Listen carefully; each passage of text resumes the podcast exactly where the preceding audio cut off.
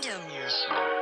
I'm a free black man, hold up my head, black man. Beautiful black man, I don't that feel nice, man. I love your brother, black man, then chase your dreams, black man, and get that cream, black man. We the original man. Songs have provided me keys to life.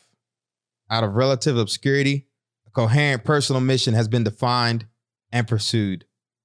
There have been messages sent to me from the grassroots, and a radical redistribution of spirit has opened the door to a priceless and life sustaining commodity called forgiving. This is Iron Mike Steadman, and you're listening to Confessions of a Native Son, a Black veteran's perspective on race, culture, and business. The quote I just read come from today's guest, Ulysses Butch Slaughter, and his book Forgive, the new mantra and practice for Black men. I came across Ulysses one night while looking up podcasts discussing the late Dr. Amos Wilson, an African American psychologist, social theorist, Pan African thinker, and author most known for his book, The Blueprint for Black Power A Moral, Political, and Economic Imperative for the 21st Century. You know, for the last two years, I've been reading a lot of Black literature from authors not typically taught or spoken about in mainstream Black history. Guys like Dr. Claude Anderson, Sam Greenlee, and countless others, which we'll eventually explore on this show. Upon searching for Dr. Wilson, I came across Ulysses' podcast, The Alpha Black, which inspires Black men to build personal practices of excellence through forgiveness by elevating the messages of mighty Black men whose actions will live longer and louder than their words. Black men such as Malcolm X, Fred Hampton, and Marcus Garvey. In an episode entitled Free Your Mind, Black Man, Ulysses discussed Amos Wilson and his powerful message of challenging why we think the way we do. After listening to the podcast, I binged all the other episodes on the series and eventually purchased Ulysses' book, Forgive. I contacted him through his website and invited him to be a guest on the pod. I spent so much time reading and learning about Black scholars and intellectuals who are no longer with us. It just felt refreshing coming across someone I could talk about these figures with. Ulysses is an author, an alchemist, and an intellectual. And at an early age, he endured a traumatizing event that led him down a path of anger, rage, and pain until he was able to transform this act through the power of forgiveness. This is an intimate conversation that only two black men can have with one another, and I feel fortunate enough to share it with you. As always, thank you for sharing your time with me, and I hope you enjoyed today's show. Circle back to the hood and teach them youngsters to do it, do it, do it, do it, do it. And circle back to your hood and teach them youngsters to do it. And we are live. What's going on, everyone? I'm excited today. I appreciate y'all tuning in for another edition of my show. You know, I get great guests on here all the time. A lot of my guests, you guys, you guys and girls out there might have never heard of. But uh today, man, I got Ulysses Butch Slaughter here from the Alpha Black. And uh it is uh super humbling to have him here today because, you know, for me, I'm a scholar. I consider myself a, a scholar. I study African American studies, American history. You know, I again plan to get my PhD in history one day. And over the course of this pandemic, I've really done a lot of self searching and uh, done a lot of deep diving into a lot of uh, you know auth- historians, black historians you don't hear a lot about. And one night I was looking up uh, Amos Wilson, Dr. Amos Wilson. And for those, I'm gonna let Ulysses talk about him a little bit. But all I know is I got on, uh, I got on um, the podcast app, put in Dr. Amos Wilson, and the first thing that pops up was a podcast called The Alpha Black. And I listened to this episode, and let me tell you, man, this podcast is probably one of my top five podcasts I've ever come across. And so I reached out to Ulysses and was able to get him on the show. And uh, I'm excited to have him here and tell let him tell you a little about who he is and what he does. And he's also a Navy veteran. So uh, bon- bon- bonus points for that. What's going on, Ulysses? Hey man, thank you for having me. I'm I'm honored uh, to be asked to be part of your podcast. Uh, um, I don't do this as much as I'd like to, and when somebody finds me, kind of like you did, and reaches out to me, I, I don't think people understand how tickled I still get when somebody calls me. I think some people find me to be kind of gruff and a little uh, hard to approach. Uh, so they don't expect for me to smile or laugh when they reach out to me and say, "Hey, would you come on my podcast?" And I, like a little boy on Christmas, "Oh yeah, absolutely." So thank you so much, man. will you tell our and listeners a little bit about what the Alpha Black is and why you started that podcast? Yeah, so the Alpha Black is is a podcast, but the Alpha Black is also uh, an, an aspiration. Alpha Black is an aspiration to be the most excellent black man I can possibly be. And when I think of Alpha, Mike, I think of God. So uh, an Alpha Black is a God Black, and I'm not talking about any particular religion. I'm talking about uh, the highest thing that we were created to be um, is what the alpha black aspires to be. It aspires to be approaching God constantly, working through what I call the degrees of captivity toward the best kind of man, black man possible. And so I recognized with who I am that I'm made up of a lot of black men who I've studied throughout my life, black men who have influenced me. And that if I could synthesize the best of who they are, that I could be an alpha black. So an alpha black is an aspiring black man, one who aspires to be the absolute best that he was created to be, and one who looks at those black men who contributed. And, and sometimes those black men who contributed uh, didn't contribute intentionally good stuff, but the alpha black is able to transform, uh, alchemize, I like to say, uh, the so called negatives into positives to continually approach God.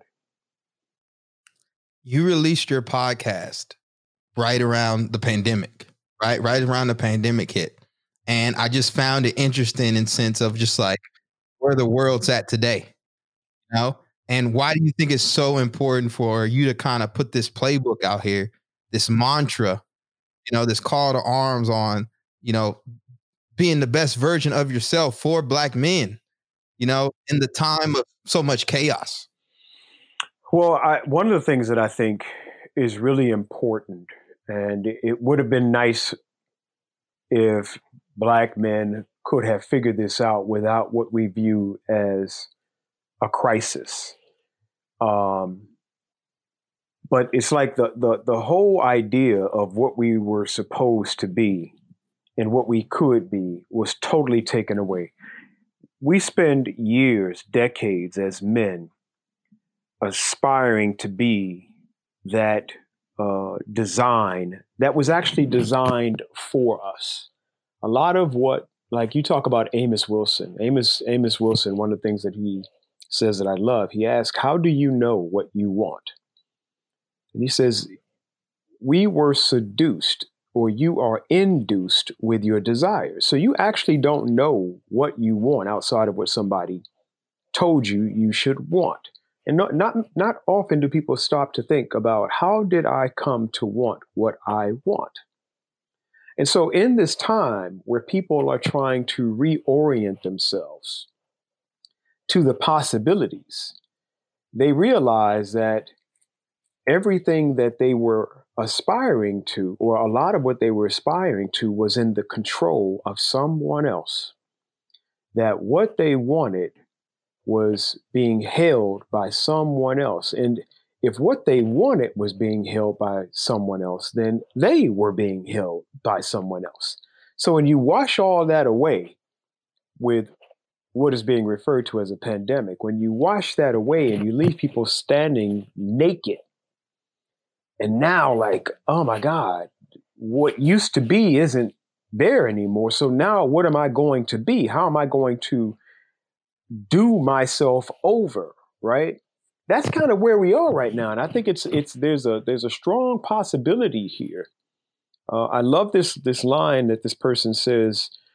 Well, we have to be careful that we don't allow our cognitive map to be hijacked.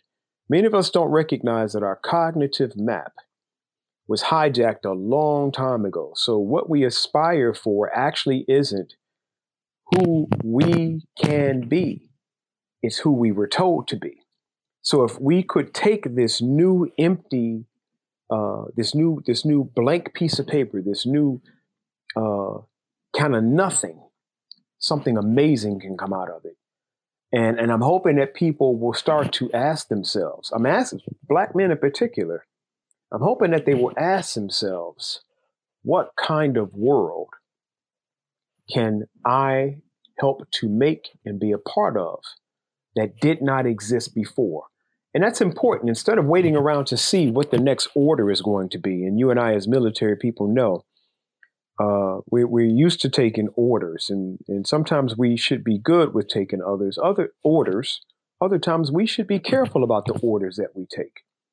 And so now is an opportunity for us to build a different reality with a different set of values that means something to us, something that cannot be taken away from us.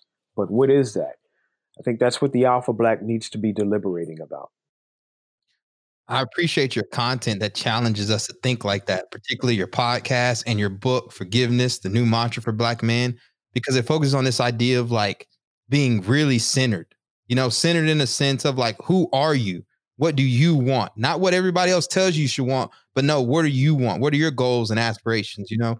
And as a social entrepreneur, you know, dealing in this capitalistic economy, you know, for black men, it's always this sense of, man, go make a lot of money first, then pull people up, you know? And I'm like, I don't want that, you know? And I'm always push against that. And then, you know, I read stuff like your book and it kind of gets to the back like, you don't get to dictate how I build my company. You don't get to dictate how I exist in the world. And it's I my love that. Mm-hmm. Mm-hmm. I'm sorry, man. I love that. And I was just writing something like that, Mike, that there's this way that people, even now, uh, I see powerful people attempting to dictate the terms of other people's existence. That's not what the Alpha Black is all about. The Alpha Black is about creating the terms of how I'm going to engage. And those terms being truly mutually beneficial. When I'm in a relationship with somebody, when I'm in relation, when I'm in relationship with anybody, there has to be reciprocity, and the relationship has to be mutually beneficial. There has to be a balance of give and take.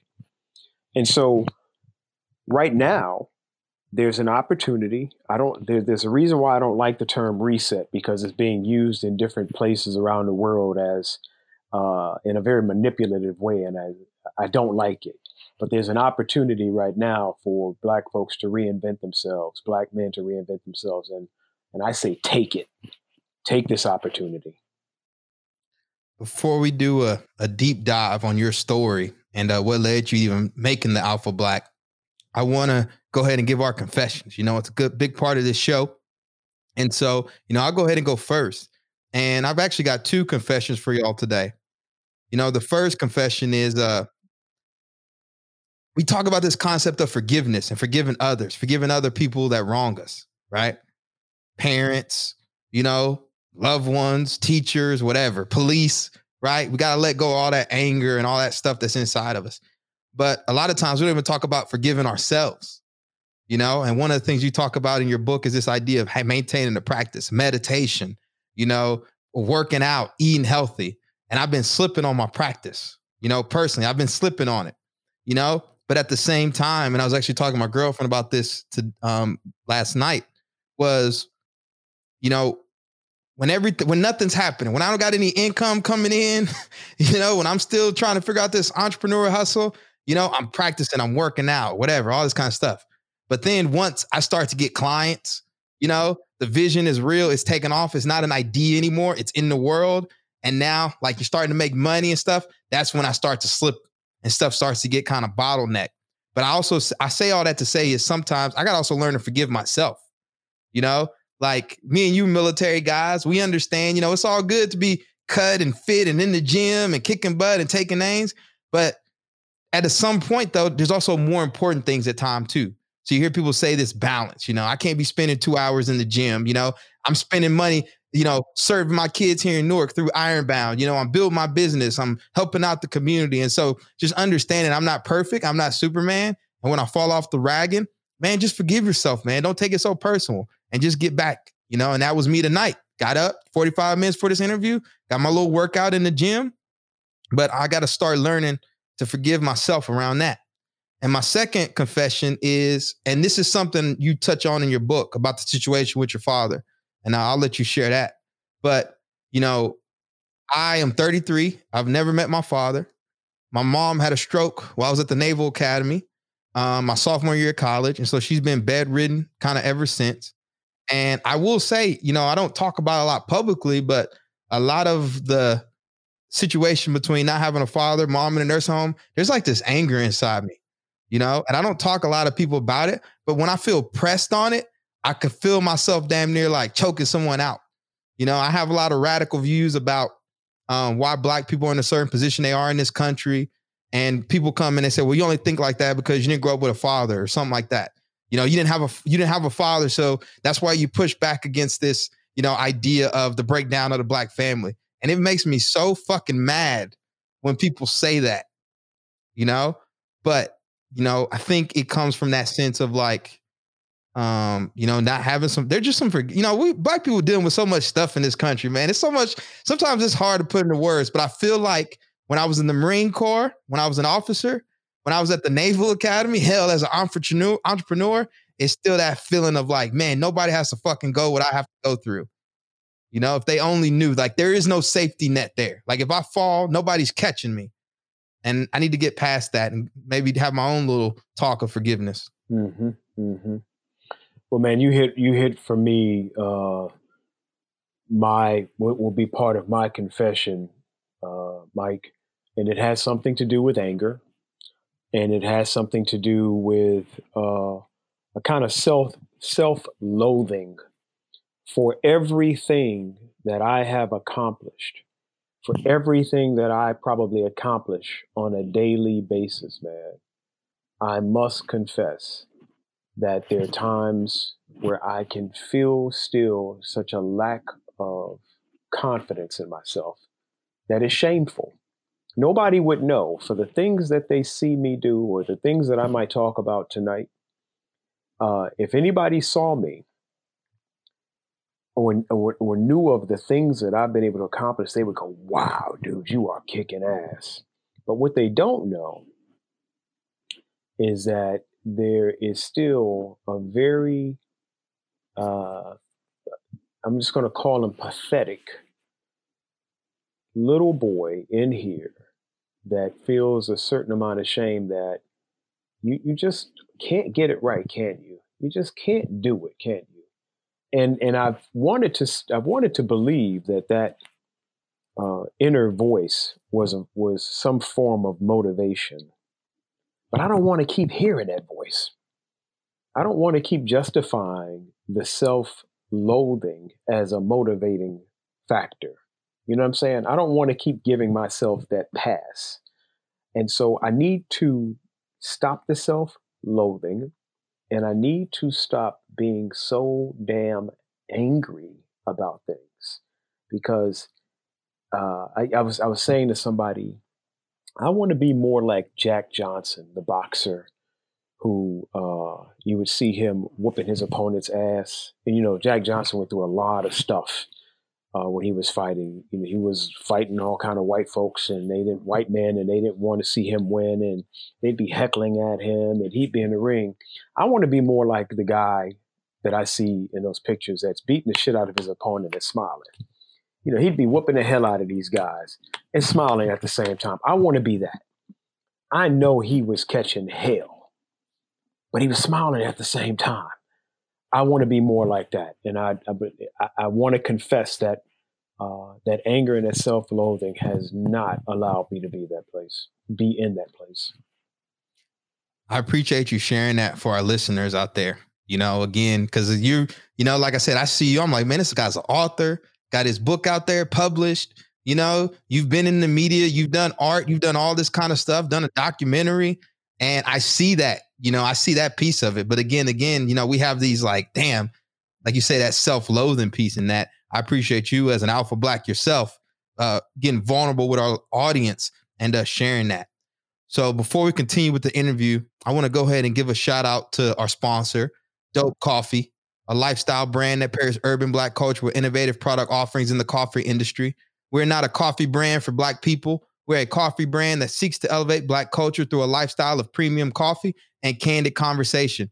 You can place your order today at www.realdopecoffee www.realdope.coffee. Shout out to my brother from another mother, Mr. Mike Lloyd, and the team from a dope coffee, man. So go there and show support, man. That's a black owned, veteran owned business based in Atlanta, Georgia. And uh, they're doing a lot for the culture. And uh, it's just great to have them sponsoring this platform. So be sure to head over there. Also, need you to visit confessionsofanativeson.com, sign up for our newsletter, and you can also purchase some dope coffee through the website. If you're interested in having me speak to your organization, click the link on our website, and someone from my team will get back to you. All right, Ulysses, ready to jump into the theme of today's show. And it, it's forgiveness, the new mantra for Black men. And that's the name of Ulysses' book, which I highly encourage you all to get. He's going to give the link at the end of the show. But until then, uh, Ulysses, I want you to take us back. And can you just talk about your upbringing and, uh, you know, what led you to where you are today? Mm-hmm, mm-hmm. I'm originally from Chicago. I now live outside of Philadelphia, about 15 miles outside of Philadelphia. Um, do a lot of my work in a small city outside of Philadelphia called Chester. Uh, I came to the Philadelphia area in 1990 when I joined the Navy and uh, have been here since that time. Um, so in 90, I joined the Navy. I moved this way and we're looking for an opportunity. You know, things weren't going so well in Chicago when I got here. And went before I got here, things weren't going so well. And Mike, it's it, it's so easy when I reflect now that there's a way that my unresolved, my unresolved issues with my father played a big role in my decision to leave Chicago and in my decision to do so many things thereafter. So in 1990, I hop on a plane, I come here and I hop on the USS Constellation. 12 years prior to that, June 25th, 1978, I was 12 years old.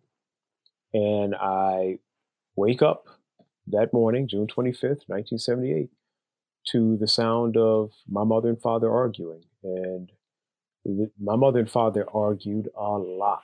I mean, when I say a lot, they argued, uh, and they argued hard too. And I saw the uh, the beatings and the, the stabbings and just, just just some really really ugly stuff up until I was 12 years old. Well, on June 25th, 1978, what I now view as the unfortunate logical conclusion to all those years was the firing of two gunshots. My father shot my mother in the head twice and uh, killed her. And I was in the house when it happened, opened up my bedroom door, and right there in the floor, my mother Clarice was dying of two bullets to her to her right temple. And uh, I wound up being the lead witness against my father. So at the age of 12, and then into the age of 13, uh, I was called into court on a regular basis. Uh, my little brother Keith, who at the time was 11, uh, was also a witness. Uh, I was the chief witness because I saw more, I engaged my parents more throughout that evening that she was shot. And um, from June 25th, 1978 uh, easily up until 1990 before I left. Me and my father had a very contentious relationship. And it should be said that my father spent 39 months in prison. And he spent 39 months in prison. A lot of people said this to me as I got older because I was a 12 year old chief witness and I was the son of the mother of the man and the woman involved, and that my age and my relationship to the two of them uh, kind of compromised the integrity of of my testimony. And so, uh, my father spent 39 months in prison, and when he got out, did not seem really interested in reconnecting with us. Uh, the only the only reason why he reconnected with us was because my maternal grandmother, who raised us, happened to see him walking in downtown Chicago. And by that time, I was uh, 15 or 16 years old, 16 approaching 17. And uh, she told him, You better call your sons. And so I graduated high school in 84. So that's six years past my mother's uh, death. And then six years later, um, uh, on my way to Philadelphia. So in that, that period of time between my mother's death and me coming to the Philadelphia area, my father and I saw each other periodically. Um, I remember at one point, Mike even telling my father uh, that I had forgiven him. Man, I didn't know shit about forgiveness. You know, at the age of uh, 18, 19, 20, uh, right before I joined the military. I joined the military when I was 24. Yeah, I was 24 when I joined the military. Um, I didn't know anything about forgiveness. It was easy to say, I forgive you, but I didn't know much about forgiveness. And uh, from 90 until 2010, my father and I didn't see one another, rarely talked. Uh, and interestingly enough, Mike, today is the 21st of December.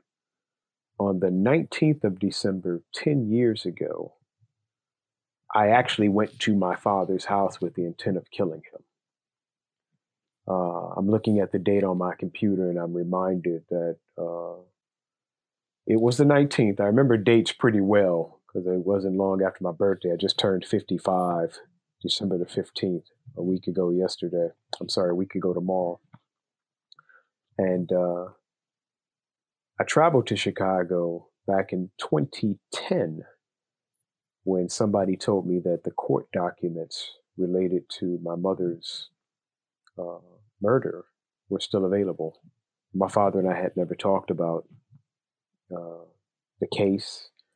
We had never talked about uh, what happened in any depth.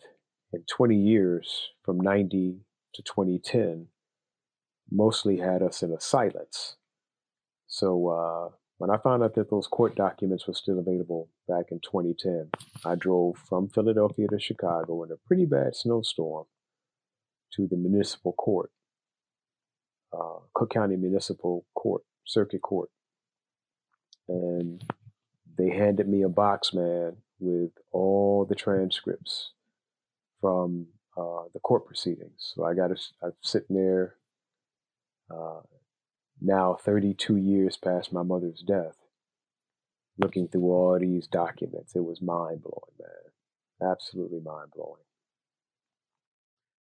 I know, man. Um, I appreciate you again sharing this to a bunch of people you probably never gonna meet, and you do it on your own podcast. And uh, you know, you said I was about to fucking kill my father. You said it.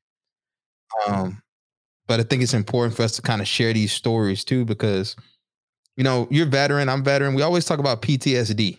you know, like you go to war in Iraq and all this kind of stuff and PTSD. We very rarely talk about PTSD with regards to all the trauma black and brown people experience in this country.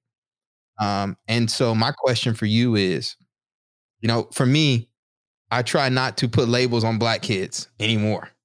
I don't use at risk. I don't use impoverished. I don't use disadvantaged, you know?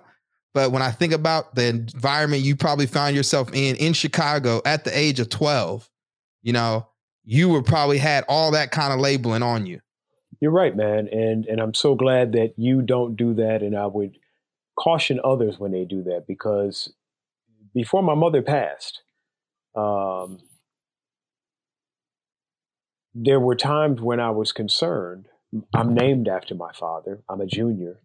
And so I the reason why my grandmother called me Butch is because my grandmother didn't like my father, so I had a nickname, and so Ulysses is something that I only uh, recovered in the last ten years. You know, uh, I just decided I wanted my name back, uh, but to label a child, as people tried to label me sometimes, they would say things like children who, especially men, men who witness domestic violence, are more likely to become perpetrators. So, my man, Mike, I can't tell you how many times I had to suppress my anger in a relationship or in a conversation with someone, thinking that the devil was going to come up out of me and do something to somebody like what my father did to my mother. Uh, I'm, I've never been uh, a shouter. I've never been physically aggressive with any woman. Uh, I've been so suppressed, and I'm not saying that I. Sh- I'm certainly not saying I should be, but I'm saying I've been so constrained around that that I've often wondered, what if I snap? What if I can't hold this anger? What if the prophecy is that I am going to do what my father did? So when people would say things to me like, you, you know, you're more likely to do it because you saw it. That's painful stuff to hear, man. Nobody should have to hear that. It's like somebody was writing my future without me even having an opportunity to live it. And so, uh, again, I say anybody who who does that needs to be very mindful about what it is and how it is they're setting up a child who could very well, and more often than not, goes against everything that people expect of them in a very positive way. And I'd like to believe that uh, I've been able to do some of that with my life. Take us back to that mindset psychologically from that 13 to 18. And the reason I'm asking for this is because a lot of my listeners don't get to really hear what goes on in the life of a young black male in the inner city and what he's thinking. And especially when you're dealing with the stuff that you saw at an early age. You know, I want to know what it was like and how you, as a young man, had to learn to push back against those kind of demons when people are looking at you too and saying, oh, poor baby, you know, the kind of whispers when you're not in the room and, you know, having to walk in the principal's office and they understand your upbringing and the teacher understands and everybody has this comment about you, you know, you have, before you've even been able to define your existence in that classroom, they're already like, you know? Yeah. Yeah. So I, I, in, in, in 78, uh, the first time that I went to a Catholic school, my grandmother and my mother's brother enrolled me into a Catholic school. Prior to that, I had always been in, in public schools. And they had to have told all of the teachers and all the administrators what happened. Uh, and one of the priests, and I write about this priest, John Calicut, in my book. Uh, he became very close with me. And uh, he said something to me that kind of like what we're talking about, set me off in a very confused way. He said to me, You know, unfortunately, the older you get, the worse this is going to become for you. He said, The older you get, the more you're going to think about what happened to your mother, and the worse it could become for you. He didn't say, the older you get, the stronger you're going to become. The older you get, the more you'll be able to deal with this. He said, essentially, the older you get, the weaker you're going to get around this matter. I don't think that he meant any harm, but that doesn't mean that harm wasn't done. And uh, I remember uh, telling a friend of mine when I was in seventh grade, uh, became really good platonic friends with a with a girl in seventh grade, and uh, I remember telling her she asked me where my mother was, and I remember telling her what happened. Mike, this, I'm, this, I'm in seventh grade. Man, she started crying. Uh, everybody wants to know what I had said to her, and it was just, it was sad. I, I remember that seventh grade moment, you know. Um, and I started to feel like a pariah, man. I mean, I started to feel like something was wrong with me. I, I I would lie. I got to the point where I would lie. People would say, What happened to your mother? People who knew my mother would ask what happened. I said she had cancer. Um, I, I mean, I was just a lying ass for a long time. Uh, I, I felt like if I told this this girl in seventh grade what actually happened, and she had that kind of response, I need another story because the one that I told her really upset her.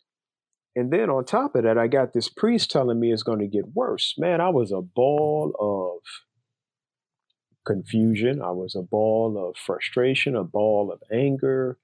Um, and like I said, I'm just, it, I don't think people understand and I don't blame them for understanding if they've never seen anything like this. People have often said domestic violence, the depending on what kind you experience, it's like going to war. So when you use the term PTSD, I've, I've read where people will compare that kind of pain and that kind of agitation and that kind of stress and trauma to going to war. Man, I watched my father stab my mother in the head when I was little. Um, he used to stalk my mother, so he'd show up in our house, coming through windows. I mean, the shit was bad. And so as I got older, I almost felt like I had to be a particular kind of bad boy. I was never arrested. I never had any problems with police or anything like that. But uh, sometimes that's even worse because nobody sees my bad the police when they see a you know a bad boy, that bad boy gets attention. But the kind of bad boy that I was is kind of playing under or playing uh, above the fray and, and out of view, and that's dangerous. It's really dangerous because nobody can check the things that I do. I mean, little. I, I, I got to tell you, man. I mean, I was doing little, really bad shit bad shit, like uh, torturing animals and shit, Mike. You know, um, I did bad, secret, bad stuff.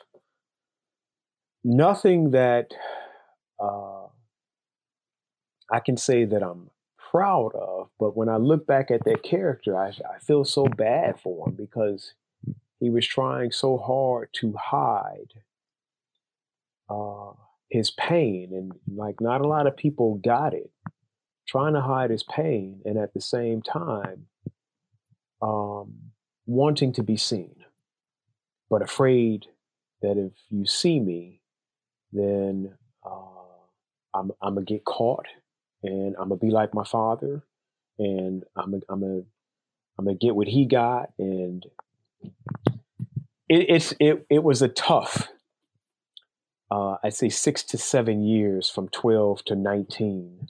Uh, yeah, man, it was tough. I think too, when you add the fact of for us as black men, even though we may or may not have the fathers in our lives, people still say you look like your father. You remind them of him. You know, this that you're like the walk-in incarnation of this individual that you may or may not have a relationship with, but you can't escape him. Yep. And that's an excellent point, man. I, as you said that, I just glanced up at a picture of my father, and I was looking at a picture of me with my son on my birthday.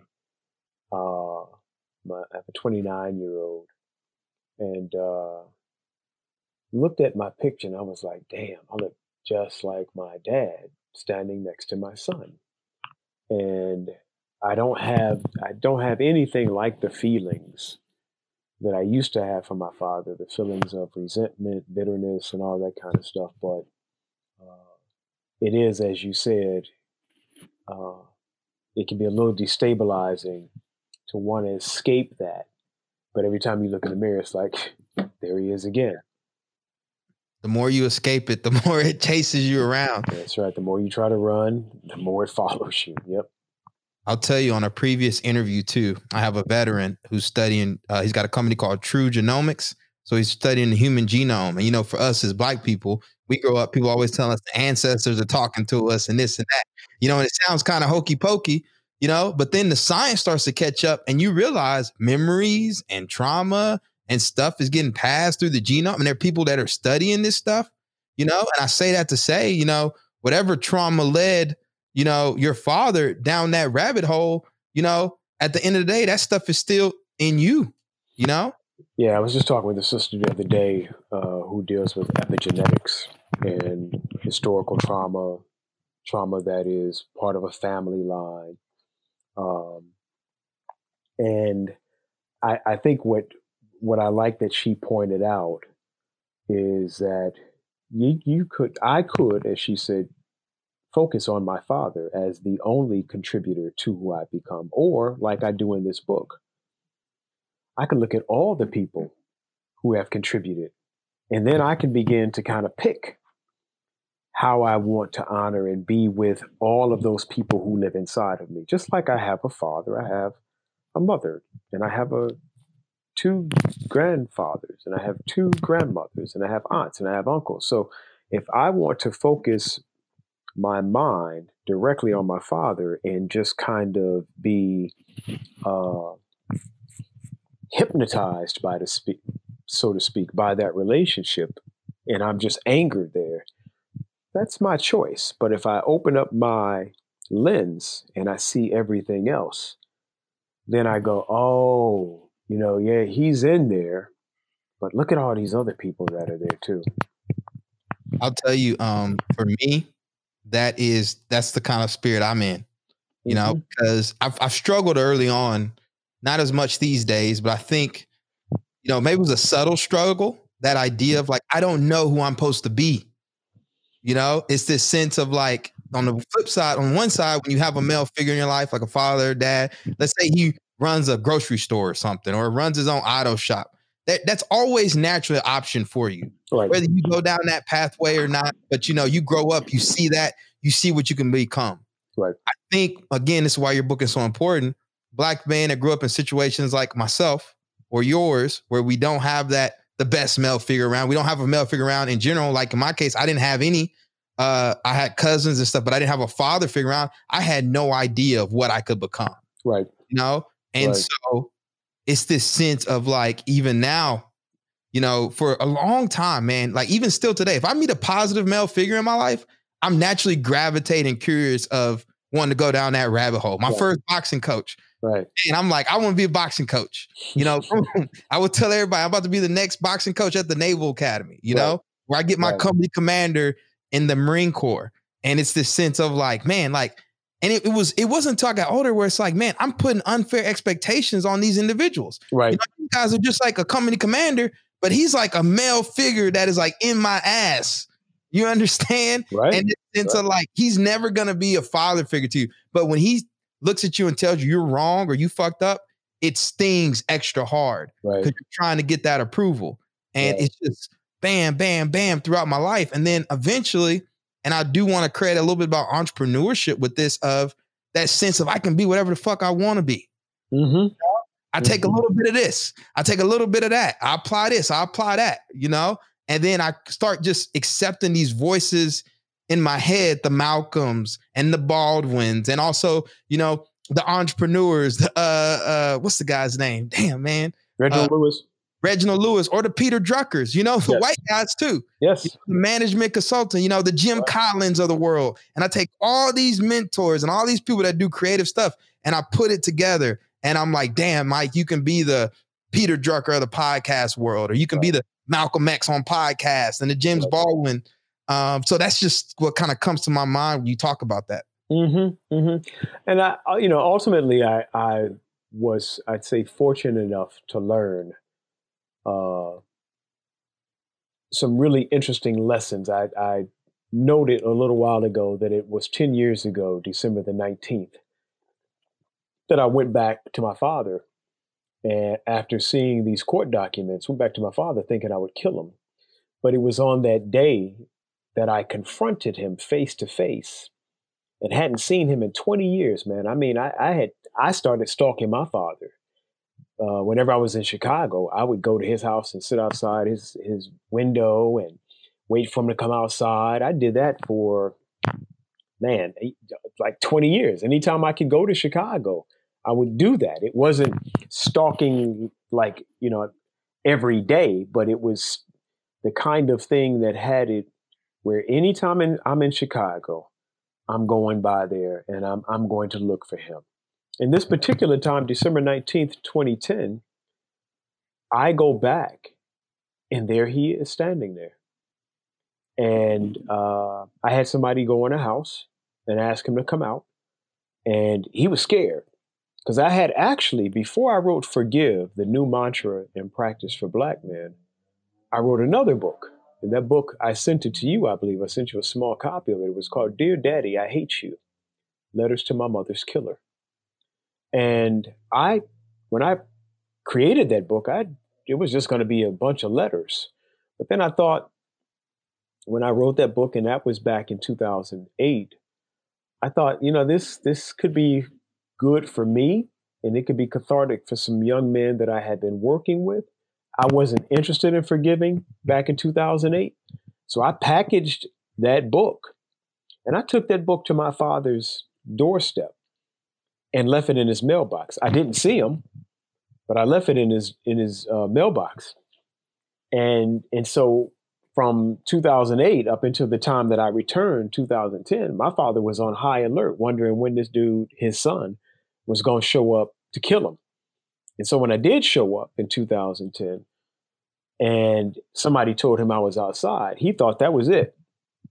You know, later he would tell me when when when I I came outside and saw you standing there, I knew you were just you were just going to kill me, and I was ready to whatever you wanted to do. I was ready, but that's not how it turned out we wound up uh, exchanging uh, some loud words uh, over the course of a couple of weeks, and ultimately he he asked me. He said, "You know, I, I, I want to start all over," and I said, "If that's what you want, if you really mean what you say."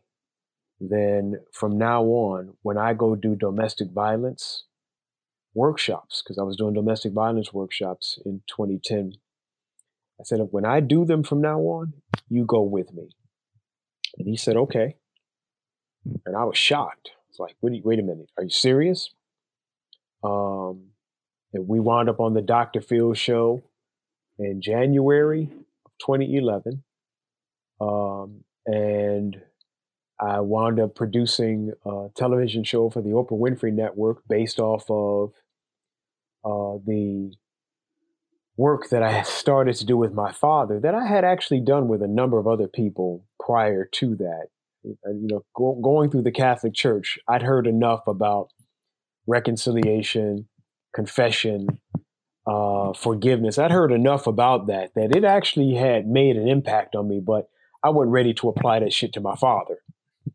But um, when he said that he would do domestic violence workshops with me, I I couldn't believe it, uh, but he meant it, and we wound up doing one presentation together uh, in February 2012. Actually, it was March 2012, and he died about two months later.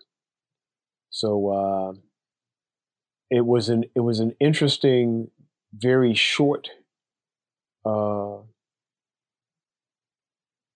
16 months for us from the time that I saw him in December 2010 to the time that he died. About 16, 17 months. But Mike, I learned so many lessons, man, in that short period of time about forgiveness. Uh, I learned something about my capacity to take control of my life. I was able to face this father that I had viewed as a monster and realized that he was not nearly as threatening or deadly as I thought he was. Um, I was able to reclaim myself, man, by confronting my father. I was able to redeem myself and help him with some level of redemption, which a lot of people struggle with when I when I talk about what my father and I did and how my father, in his last months of life, tried to uh, make up for what he had done. Uh, I think, I've, I, Mike, I've never killed anybody. You know, I hope I never do.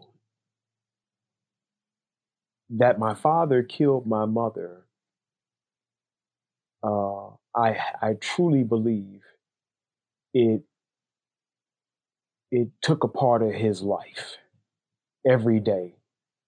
I, I, I always believed that if he could do that all over again, he would do it all over again. And I could have, for the rest of my adult life, stewed in anger, uh, self destructive thinking. I could have done a lot of things to harm myself.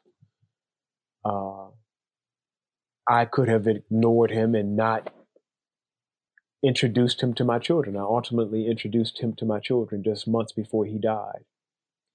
So being uh, strong enough to do that, I was able to look at myself in the mirror and go, "Damn, dude, you you are okay. You you you're not as bad as you've been thinking you are all this time. You ain't as weak as you keep telling yourself you are." And uh, I learned a lot, man. I learned a lot, and it ultimately brought me to the point where I would write "Forgive," the new mantra and practice for Black men. That's a long journey that got you to that point to where you could look at yourself in the mirror. Mm-hmm. Talk about this idea of a practice. And I'm sure this wasn't something that you just rolled into at 19. It was like, oh, I got my practice. I'm gonna go join the Navy, whatever. No. Take us through this journey from 19 to because in your book, man, you got literally every black thought leader before it was thought leader. I don't even know what to call these individuals, right? Because it just it span, it's just a strong list. Yeah. And very few, unfortunately, of our generation today can look at that list and know who those people are. Right. And know the legacy and the stamp they left in America. Yeah. But take through that process of forming this, doing the deep dive with these scholars mm-hmm. and how mm-hmm. it led you to apply to your own practice so you could ultimately forgive your father. One of the things that I will forever be grateful for for my father in particular was his choice in music. My father had a, a really good uh, choice of musicians and bands, and so did my mother. And it never really hit me that when I was six, seven, eight years old, that the the soul musicians and, and singers that I was listening to were actually talking to me. So I can repeat songs. I was singing songs and didn't realize that by singing these songs that I was actually eating the lyrics and shaping my character with the songs that I would sing. So I talk in the book about Gil Scott Heron. Gil Scott Heron had a song called It's Your World. He's got a number of songs that I love, but my father bought that album when I was a little boy. And when I was a little boy, I, was, I didn't give a damn about who Gil Scott Heron was, but I remember that song. And as I got older and I started to listen to the song It's Your World, it started to resonate with me different because it was, again, like Gil Scott was talking to me and telling me that the ground beneath my feet was made for me. There is no any there is no other place, any one place where I belong. And I, I repeat those lyrics and it's like a, a chant, it's a reminder to me. I listened to Stevie Wonder. Stevie Wonder has a song called As that my mother and I used to sing together all the time. It's probably one of the longest songs that he has. It's about nine minutes long. And it comes from his album called Songs in the Key of Life. And he has this, a line in there where he says, We all know sometimes life's hates and troubles will make you wish you were born in another time and space. But you can bet your life in that, in twice its double, that God knew exactly where He wanted you to be placed.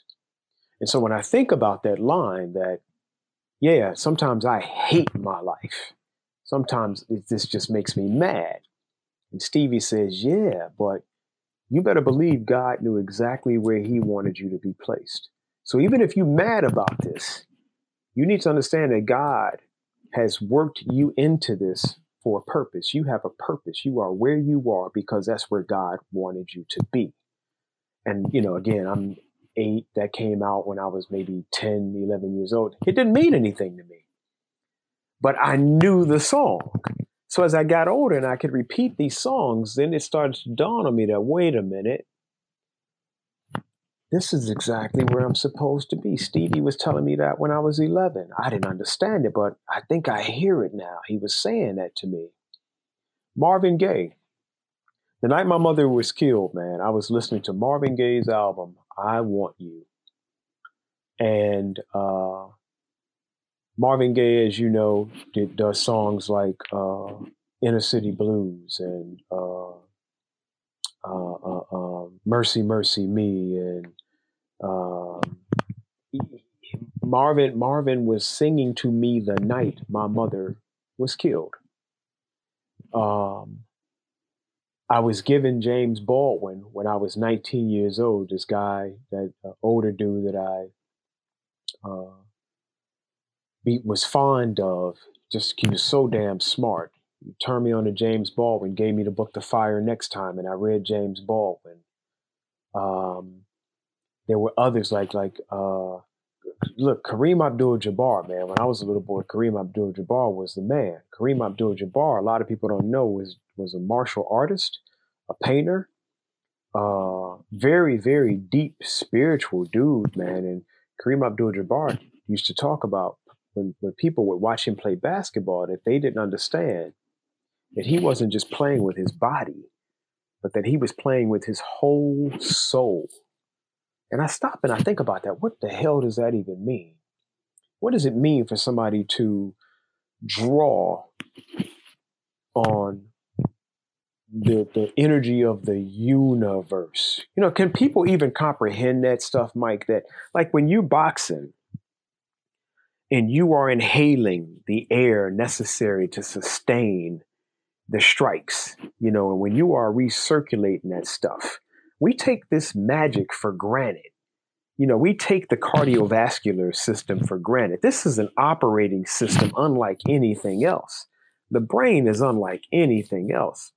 The mind is unlike anything else. And Kareem Abdul Jabbar is like, I'm integrating so many different energies from all around me. You know, so you asked me about this practice this took a long time to make sense to me.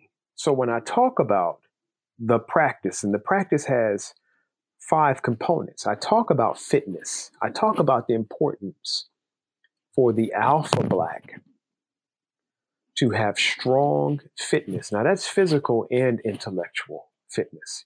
You got to have a strong body, and you got to have a strong mind. You got to feed that body. You, your body is a gift. Your mind is a gift. So you got to have fitness. You got to have focused faith. I talk about that again, that Stevie Wonder line that I'm talking about, where he just, Stevie is saying, You got purpose. God put you here. And, and, and if you believe in yourself and you stay focused, focused faith, believe in yourself, focus that faith. It's something that you can make happen if you focus that faith there's the forgiveness thing that we're talking about. I say forgiveness is a way of integrating injuries. It's a way of integrating injuries and amplifying power. So people will say stuff like, Yeah, I'll forgive, but I won't forget. Well, the fact of the matter is, nobody remembers everything. So you only remember what you remember anyway. So when I'm talking about forgiving, I'm talking about integrating injuries to be the best person possible. Take that stuff in, you turn it around, and you put it back out as a form of, of, of power. I feel like I'm talking for a long time here. But I, there's a way that uh, we, we have to figure out how do we integrate those in- injuries instead of saying, you know, I- am over that. People will say, well, I'm over that. I'm saying, no, no, no, don't, don't say that you're over that. Use what you have. I use what happened between my mother and my father to gain power, to gain understanding. And so it's not enough to say, I don't, uh, I don't think about that no more. No, you need to be thinking about that. You, it's just the way that you think about that that needs to change. So, and I talk about food. So there's a a uh, a food Same thing. You are what you eat, both physically and mentally. So, your nourishment, your intellectual nourishment, the books, the stuff that you study, the music that you listen to, it's part of a practice. You know, you, you, you want to reflect on this stuff every day. What did I eat? I mean, ideally, Mike, people should be able to look at, brothers should be able to look at what they put in their bodies as as their power. You know, I just got through having a bunch of spinach. Well, what is spinach good for? I just got through having some pasta. What is pasta good for? I had some tomatoes. What are tomatoes good for? People need to be able to look at that not just as a way to fill the stomach, but to actually supply the body with the necessary nutrients and vitamins, minerals that the body needs because we are what we eat. Likewise, what we're studying. When I read, man, like I can, there, there, there, are times, Mike, where I can start talking, and I know all I'm really redoing, all I'm doing is remixing and regurgitating a lot of stuff that I read. It this this this isn't coming, you know, off the top of my head a lot of the times. It is part of who I am. It's because I ate the stuff that I'm talking about, intellectually speaking. So I can turn that right back around. Now, I said that there are five aspects of a practice. If a person looks at my book, they would only see four. The other one is a little bit more, some people would say, well, that's a little bit more racy. But I talk about Marvin Gaye, and Marvin Gaye talks about sexual healing. And I think that sexual healing is crucial. Sexual healing is crucial.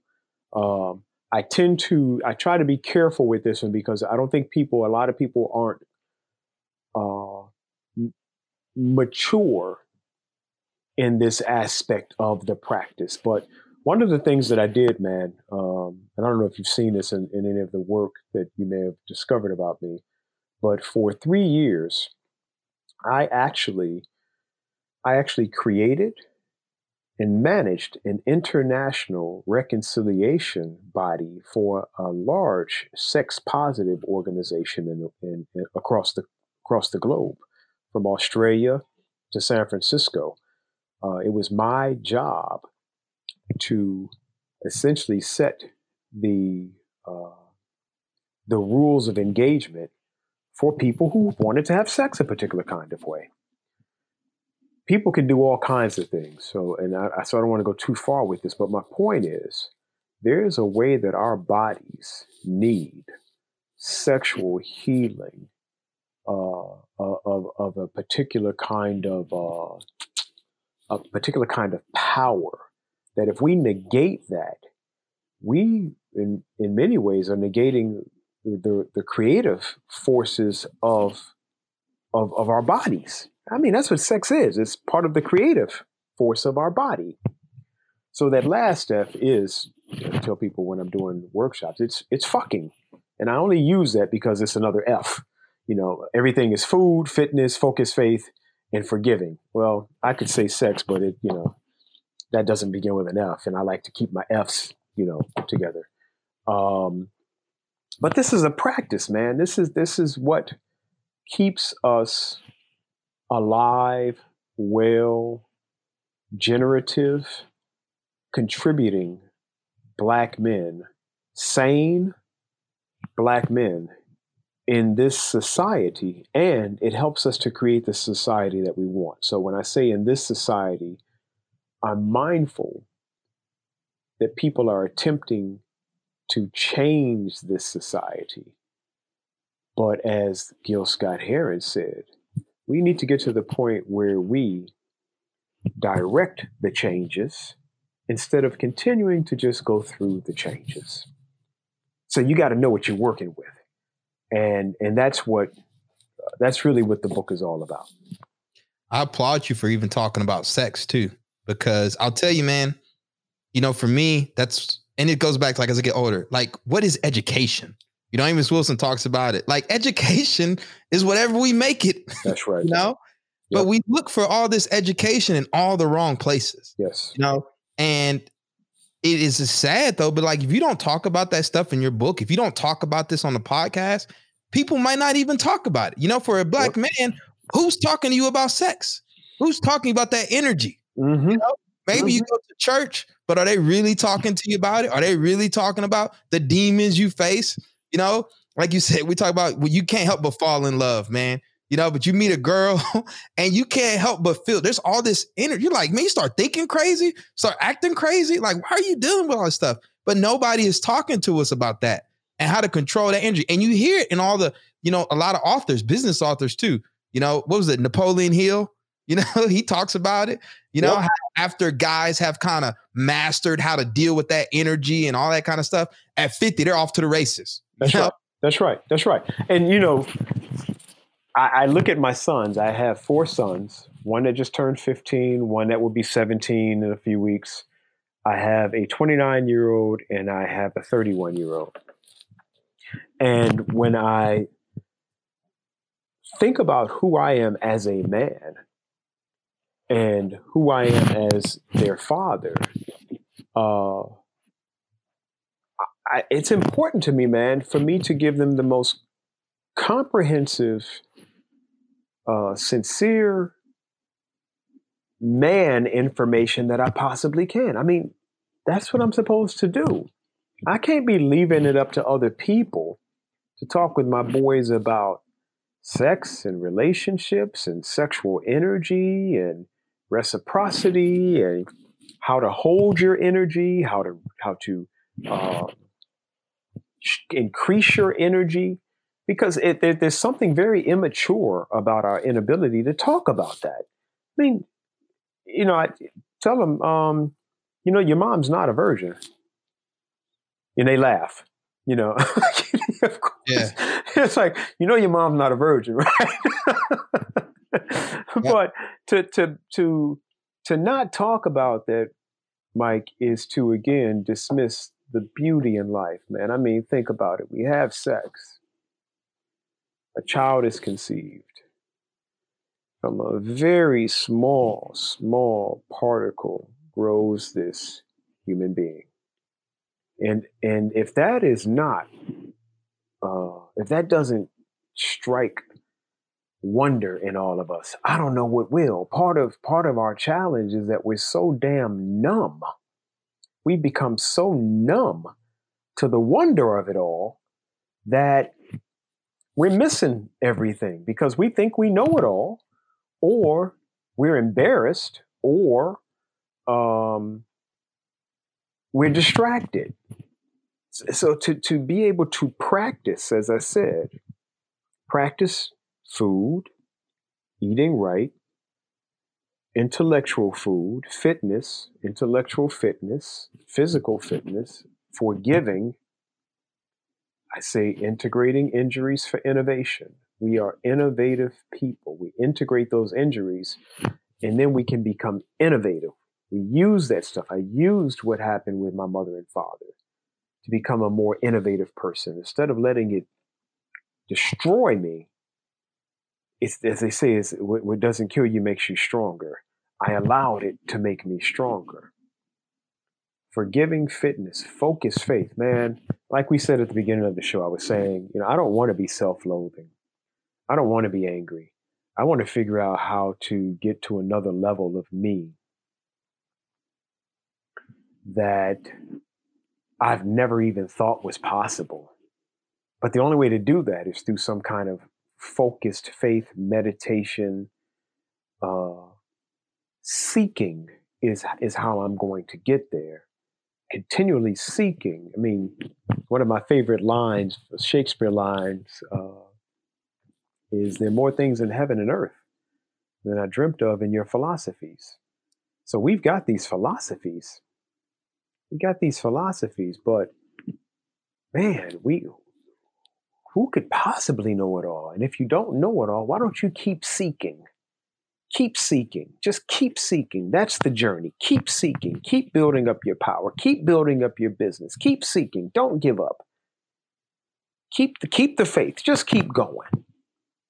And again, that's what that's why I have uh that's why I have this book, man, and uh I I I think it's important that we keep the practice up. Your book, I really like the fact that you say the new mantra for black men. Mm-hmm. You know, and this is a racy podcast. You just said you talk about sex. People say, "Oh, you're being racy." You know, we talk about energy and all this kind of stuff, right? But in the George Floyd era, when everybody start to realize we're all black, you know, because listen, I'm an entrepreneur. I've been to a good school, elite school. Had a lot of people didn't realize I was black till George Floyd happened. They start dialing that phone. Hey, uh, Mike, how you doing today? Good, man. I know we've never talked in like 15 years, but I appreciate you calling me to check on me. Right. That you found out I was black today. I appreciate it. I mean, they all meant good, you know. But the reason I, I want to highlight your book, right? We know the challenges people of color face in this. I'm not even talking about people of color. Let me rephrase this because I I have a nonprofit, right? I black, brown kids, everyone. But I Mhm. will not be remiss if I don't say, look, for black people, you know, we have issues specifically for us that we have to address. right. you And I applaud you for making a playbook for black men, you know? And I think about like, we need business stuff for black men, you know, because if we don't, if we don't, by not even having that, right? It's like we're always having to look to find ourselves on the outskirts. You know, you look at a lot of history, black people are not in the center. We're observers. We're on the outside. You know, you start to ask those questions. Yo, man, what were the slaves thinking when they were writing the Constitution? No, I want to know what they were doing at that moment. You know, I want to put me in their mindset. Don't tell me what they were thinking. No, I want to hear them in their own words. I want them at the center of this history because I want to know where my people are coming from. And when I think about us and these powerful mediums we have, podcasting, literature, play, you know, the the arts and the theater, you know, what do you say to people out there who say, well, that's racy? Why are you writing something to just for black men or just for black people? for the very reasons that you already said, Mike. And I'm, I try to get really clear when I hear people talk about people of color. Uh, well, everybody's a person of color when you really think about it.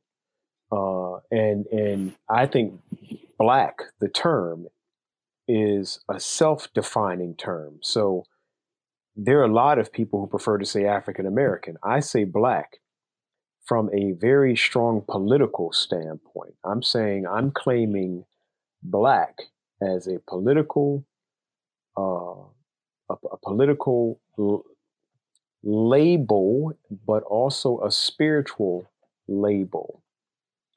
Black people, black men must have something for them. White men must have something for them. And these things don't have to be in opposition. I think this is where people struggle. It's like there's enough for everybody. So if you raise yours in accordance with what yours needs, you can't raise yours like I raised mine. I have to raise my black boys as black boys. I can't raise them as white boys. I got to raise them as black boys. And it does not have to be anti anything. That's the thing that I tell people about the alpha black. I'm not talking anti anything. I'm just talking very pro black. And to the extent that me being the best black man possible makes you the best whatever you are, great. I'm not I'm not aggressive. I don't need to take nothing from you. There's enough to go around and I'm black and I'm going to pursue my life happily, courageously through this black skin.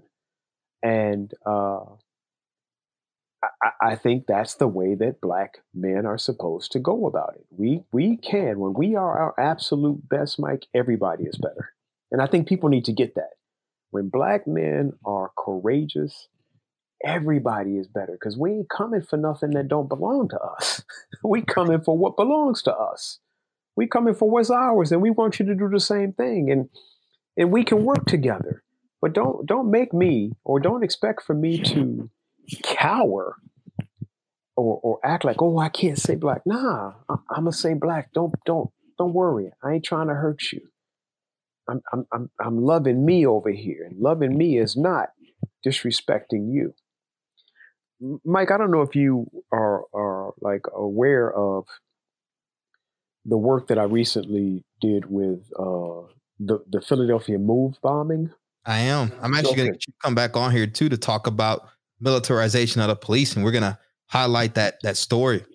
I'm bringing that up because I'm, I'm I want to go back to uh, the Stevie Wonder quote. and that that whole thing of uh, God knew exactly where He wanted you to be placed. In '85, when a bomb was dropped in West Philadelphia on a family that people call Move, the Philadelphia Police Department drops a bomb on a house in West Philadelphia. 11 people, including five children under the 18 are died. Back in 85, when that happened, Mike, I was in Chicago. And I remember walking through my friend's living room. And, and anybody who remembers TV in 85, TV back then ain't what it was today.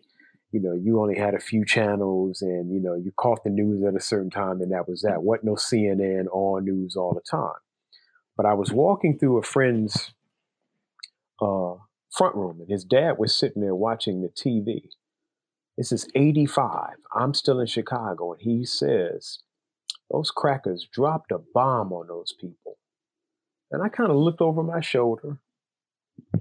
I'm I'm just 19. I was going to be 20 that year. I'm looking over my shoulder and I look and I was like, "What is that?" And I can see this little bomb go off on his house. I kept on going through the house.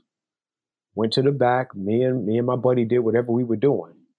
Little did I know that what I was looking at on that TV that day, that one day I would write the apology for the city of Philadelphia to resolve that matter. That apology was just read November the 12th this year. I wrote the apology that was read by Philadelphia City Councilwoman Jamie Gauthier. That's my work. And I'm only saying that because it's because I am a black man that I have the heart for that kind of thing. That I can look at that kind of thing and understand what is necessary to help bring it a little closer to resolution. It's hard to resolve, just like it's hard to resolve my father shooting my mother in the head and thinking that there's going to be some way of making it all right. It's hard to think that you can make it all right with an apology. But you got to start someplace, right? But in 85, Mike, I had no idea that 33 years later, I'd be talking to Wilson Goode, the mayor, former mayor of Philadelphia, trying to figure out how to work this out. And again, I say that because believing in myself, aspiring to be an alpha black, aspiring to that is what puts me in that position to do that. And I grow more confident in my ability to do stuff like that every time I do stuff like that. And so I'm always looking for the next thing and I'm I'm believing mostly I can help that. Who I am can help resolve that. You hit on an important topic of, you know, how does I can only imagine 85. And the fact they hit that history, I didn't know about that until I might have heard whispers of it. When I heard it on your podcast, I started looking it up and I was like, this is insane. You know? But it's like, do people feel the way we feel when we see a bomb dropped on a house of black people? When we see a black man gunned down in the streets? You know, we see ourselves. We see our kids. We see our family. You know, you can't escape it. I don't care who you are. You might try to deny it. You could be in corporate America, even in the suburbs, on the yacht, everything. But when I would like to think that when you see a black or brown kid killed, you know, you feel that little on the back of your neck. And it's hard sometimes because not everyone, they're like, why are you so passionate about it? You know, why are women so passionate about it? Because that's, you know, there's this idea like the diaspora we are one. You start to feel it. You know, it's hard for us when we can't see it, but when we see it, we feel it. You know, and I think that's kind of like what you're, you know, you were getting at around, you know, the whole Philadelphia thing and why you were the one that need to write that letter because that's not something that can come from somebody that doesn't feel that. You don't feel it. Absolutely, Mike. I I felt that, and I the the the uh I can't even put into words, man. When when a friend of mine called me and said, "Hey, um, I think you should help them with this. And I thought back to the day that my father killed my mother. And everything for me, a lot of stuff for me, Mike, starts June 25th, 1978, because my work in forgiveness and reconciliation, my work uh, as an advocate for black men, male excellence, it all kind of starts back there. But that I could be walking a path from June 25th, 1978 through May, t- May 13th, 1985, when they dropped that bomb, all the way up to November the 12th, 2020, when this resolution is signed. It is it's just amazing to me that I'm I'm that same guy. I'm that same guy that woke up and found his mother shot to death. I'm that same guy that looked at that TV that day and saw that bomb dropped. I'm that same guy who, for three years, talked with people from different cultures, different languages all around the world, trying to get people to play fair and understand one another sexually. I'm, that's me. I'm, that's me. I'm that guy. He's not behind me. He's not in the other room. I'm him, and I'm sitting in this chair. And it has been this practice that I'm talking about. And I'm not even practicing as diligently as I should be, but it's this practice of focused faith, fitness, food, and forgiving that has me here. And I think the better I get at this practice, and I shouldn't say better, I'll say the more efficient I become, at this practice, the more helpful I can be to so many people. But I got to start with me. I really do have to make my fire burn hotter. I got to make my mind and my heart, my mind sharper, my heart bigger. I got to I got to work on me because these things are I'm, I'm I've become of a, a magnet to some of this stuff. And when it connects on to me, when it clicks on to me, I got to be able to give the necessary energy to this relationship so that it uh, it comes as close to resolution as possible. I've been just the, the, the thing that's really engrossed me lately has been the challenges of black people in COVID 19. Um, I, I work in a city where environmental racism, environmental racism, not environmental injustice, but environmental racism, which is the reality of black folks living in pollution and trash. I live in a city where for more than three decades, people have been ingesting smog, have been uh, breathing in particulates that come out of the air from trash incinerators. I I work in a city like that, and and I've watched this go on for thirty years, and now they're telling me that it's that reality that makes black people more susceptible to COVID 19 than most people. This has been going on for three decades. These people have been living in this stuff for three decades. And now people are saying those are the conditions that will create COVID circumstances for those people. So, Mike, I say, and, and, and recently I've been saying to people, well, with all this talk about a vaccine, help me to understand how a vaccine changes those conditions. Because let's say you give somebody a vaccine, do you just send them back to those conditions? And what sense does that make? Does it make none? You think about the economic piece too. You know, it makes no sense. Is it going to reverse post industrialism? You know, black people have not had access to capital since we came into this country. Mike, and people are like shocked. Oh my God, we need black people need more access to capital. I go Mike? back and read Dr. Kouandji Afumu. Is it Kouandji Afumu? What was his name? We talking about Jawanza Kunjufu? Kunjufu. Yeah. Mm-hmm. He's writing about, you know, how people survive without, you know, access to capital. And this goes back to that education piece I want to talk about. You know, education. What is education? Yes. And you start to do a deep dive. And at its core, education is built on the survival of a nation. Yes. This is how we survive. You know, you're going to pass these traditions on so you can survive. It's like you're a tribe. You pass this on, you know? And we got to ask ourselves now, more so, like you said, taking advantage of opportunity. Who is telling black people how we're supposed to survive and thrive in this country? What frameworks are you teaching us? you know, and where is it coming from? And so it goes back to like, you know, where I do this podcast is, you know, I've evolved as a scholar.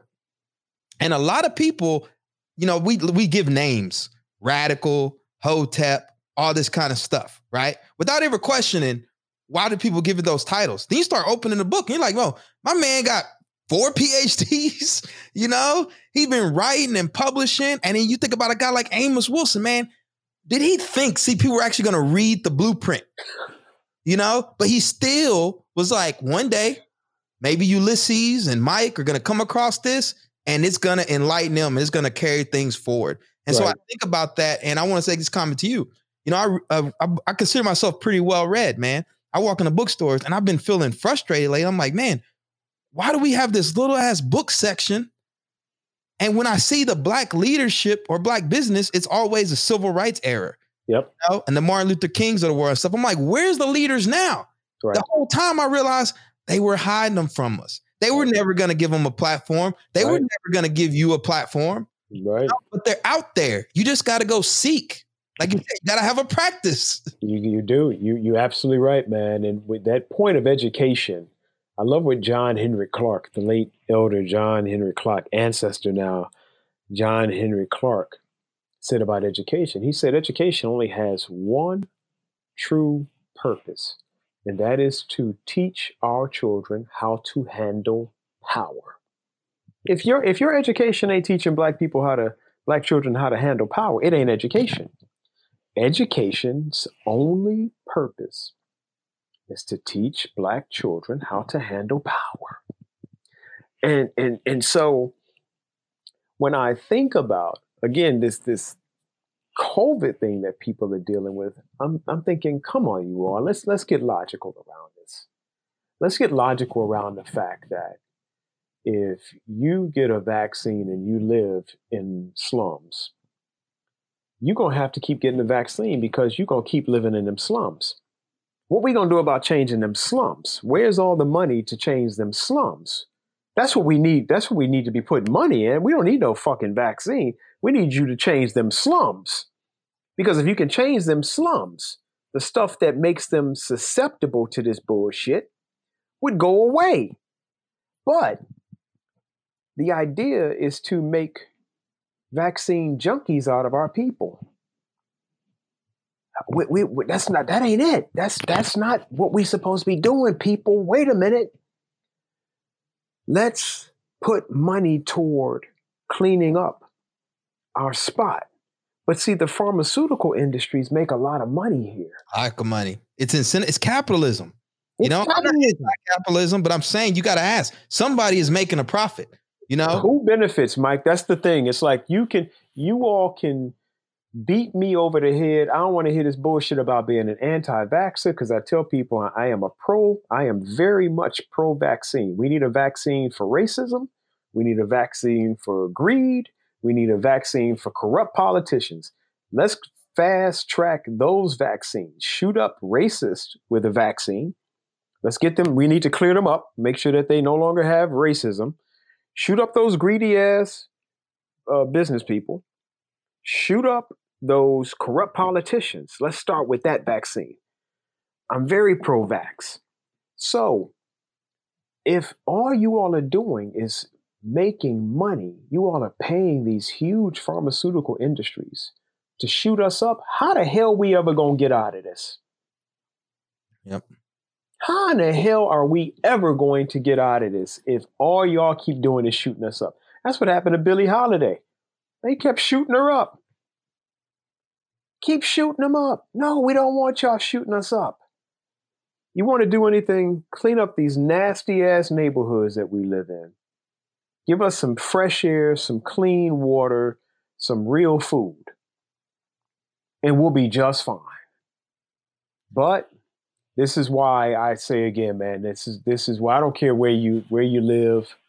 Um, I don't care um, how much money you get. You can aspire to be an alpha black. You can aspire. You can you can you can practice faith. Faith is the faith is powerful, man. You can practice faith. You can practice forgiving. More than ever right now, Mike, I think uh, black men need to learn how to forgive. And that forgiving is not, I'm not saying, you know, let bygones be bygones. I am saying our people need forgiveness and we need some black men that are willing to lead the way because we've all been we've all been hurt we've all been traumatized. And if we could get some brothers to lead the way and i don't mean again just kind of pushing it to the side but you first got to confront what happened. When i confronted my father my father didn't know his father. I'm not giving any passes here. But my father didn't know his father so he was a man trying to be something that he had no model for and I, I, I don't know where he got his ideas from, but I do know that when I had an opportunity to study him a little bit more, as a man myself, I came to a better understanding of what I was looking at. I was looking at mostly a boy in a man's body, you know, but it, it takes a certain amount of courage. And I think it also might take some humility uh, were it not for some of my father's mistakes, I would not have benefited from some of his mistakes. It's a tough way of looking at it. But my, like my uncle, my mother's brother, who was uh, just a huge part of my life, he had a terrible alcohol problem and was attempting to raise me after his sister was killed. He made a lot of mistakes, but if it was not for his mistakes, Mike, if I didn't get a chance to look at his mistakes, I wouldn't have made certain adjustments. And I need to be clear about that, that it was his mistakes that allowed me to make adjustments and to become a better man.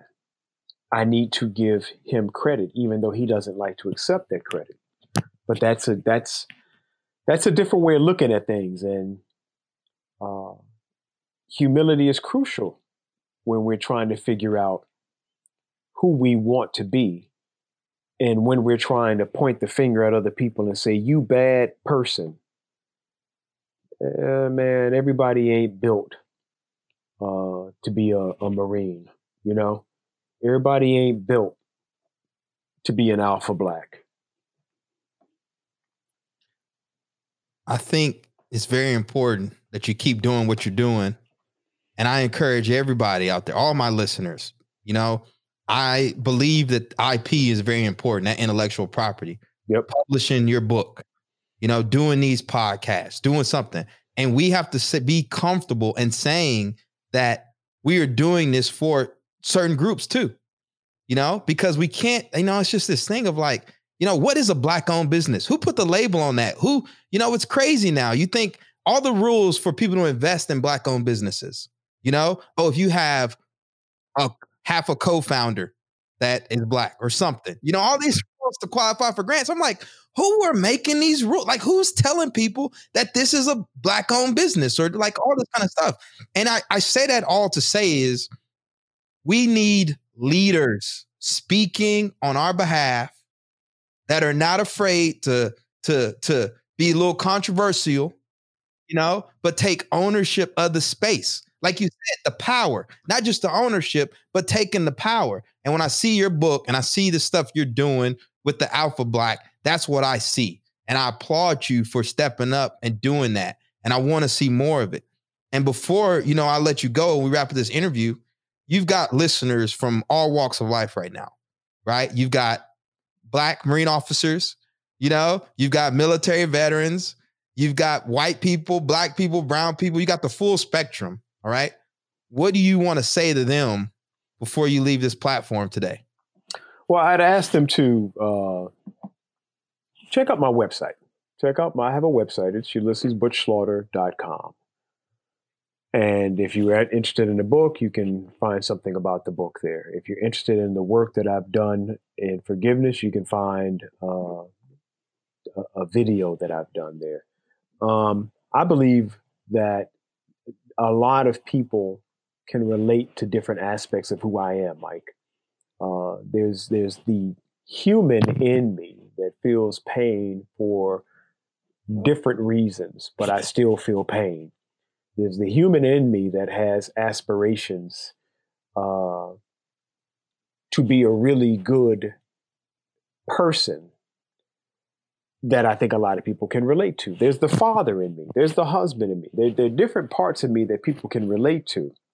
And I've chosen to lead with who I am as a black man first, because I think that we are at a crucial space for black men. And uh, as I said earlier, the better the black man I am, the better contributor I am to a lot of people. I you I don't want to just be a man. I'm not just a man. This society has tried to define and frame who I am, and I've had to redefine, reframe who I want to be for me. So there's something I find that there is something that I have to say about forgiveness, about black manhood, about relationships. There's something that I say that just about anybody can relate to. So before you make any judgments about who I am or what I might have sounded like in this very brief time, take a look at my website and and you will see that I've attempted to cover a lot of ground in my life. I've attempted to contribute at a lot of levels, and um, I will continue to work to be the best black man I can be. And I hope that in doing so, people will, will, will gain the best of who I am and see that uh, my existence does not have to be opposing to anybody else's, but it can actually be com- complementary. That I can be here and, and everybody else can be here on this planet and, and not have to fight one another for space. So um, I look forward to you know whoever might decide to reach out. I look forward to engaging them. Uh, I look forward to helping in any way that I can. Just like you know, coming in contact with you, I didn't expect this, and and it's uh it's an honor to be here with you. So we'll see what happens next, man. As Stevie Wonder said, I'm exactly where I'm supposed to be. Absolutely. And I appreciate you, man, for for sharing that and being with us today, man. We're going deep. We talked about a lot of stuff. And uh now, man, you know, this ain't a soundbite either, though. You know, you said it's a brief moment, this ain't a soundbite. So right. I always tell people, you know, a tweet, a Facebook post is lazy. Coming on this platform and speaking your truth, that's the hard stuff to do. And in this time of chaos and, you know, so much bias, and we don't even know each other. That's right. Um, this is a great opportunity for us to, you know, pull back the veil a little bit. Again, yep. uh, where can people find you if they want to reach out to you? Go to my website. It's ulyssesbutchslaughter.com. Again, it's ulyssesbutchslaughter.com. That's the best way to start. Uh, I do most of my work off of that platform. Um, and I am usually very good at responding pretty fast. I'm going to give a plug for his podcast too. It's the Alpha Black. Forgive is the new mantra for black man, correct? Yeah, and uh, I bought his book, man. I listened to some of his stuff like on read. It's so good. You know, my I have a media company. I call it podcast like a platinum album, right? At Ironbound Media. That's our mantra. Podcast like a platinum album. Because the idea is you want to create a piece of content that's so good, you actually want to go back and listen to it, right?